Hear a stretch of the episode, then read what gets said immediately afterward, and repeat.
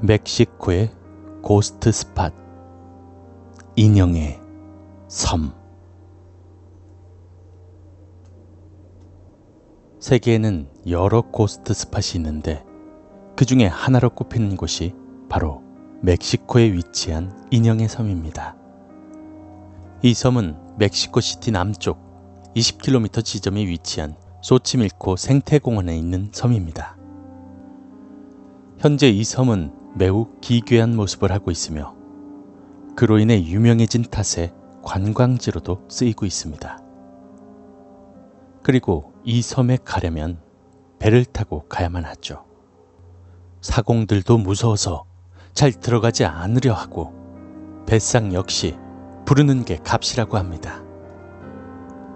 이곳의 인형들은 모두 어린아이의 인형들이며 그 개수만 해도 무려 7천여 개에 달합니다. 그리고 인형의 형태는 하나같이 기괴한 모습을 하고 있는데 잘려있는 목이라든지 떨어져 나간 팔다리, 벗겨지고 찢어진 옷들, 기괴한 인형들 때문인지 밤에 바람이 불면 바람 소리와 함께 어린아이의 울음소리가 함께 섞여서 들린다고 하는 소문도 있습니다.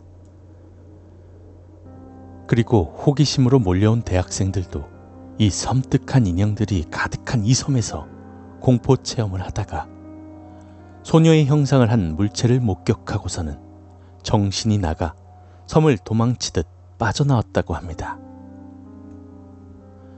또 이 섬을 테마파크로 조성하려고 인형의 섬에 관심을 갖고 있었던 사업가들 역시 끔찍한 악몽을 꾸고 귀신을 목격한 사람들이 많이 늘어나자 최고의 고스트 스팟으로 자리매김하게 됩니다. 그러면 도대체 이 섬에 이런 기괴한 인형들은 누가 가져다 놓은 것일까요? 그 시작은 돈 줄리앙 산타나라는 한 남자로부터 시작되었습니다. 그는 어느 날 인형을 가지고 혼자 있는 소녀를 만나게 되었는데요. 그리고 이 소녀를 애착을 가지고 보살피기 시작했는데 소녀가 실수로 인형을 운하에 빠뜨리게 되었고 그 인형을 건지로 들어갔다가 운하 밑으로 빨려 들어가 익사를 하고 만 것이죠. 돈 줄리앙 산타나는 그녀를 지키지 못했다는 죄책감에 시달리며 매일매일 악몽을 꾸게 되었는데 그 악몽 속에서는 죽은 소녀가 나타나 자신의 인형을 달라고 합니다. 이후 그는 운하에서 인형을 건지고 또 다른 곳에서 인형을 가지고 와서 소녀의 넋을 달래기 시작했습니다. 그렇게 26년 이상 단 하루도 거르지 않고 섬 주변을 돌아다니며 매일 밤 섬 이곳저곳에 인형을 매달기 시작했습니다.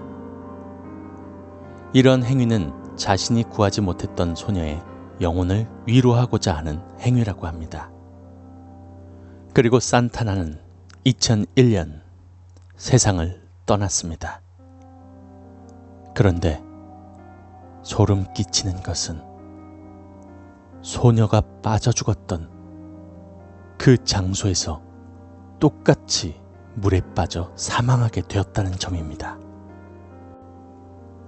빠져 죽은 자신을 구하지 못한 산타나에 대한 원망이 저주로 나타난 것일까요? 이 섬을 가시기 원하는 분들이 계시다면 꼭 인형을 하나 챙겨가시기 바랍니다. 섬에서 인형을 놓고 소녀의 넋을 빌고 나와야 저주에 걸리지 않는다고 하네요.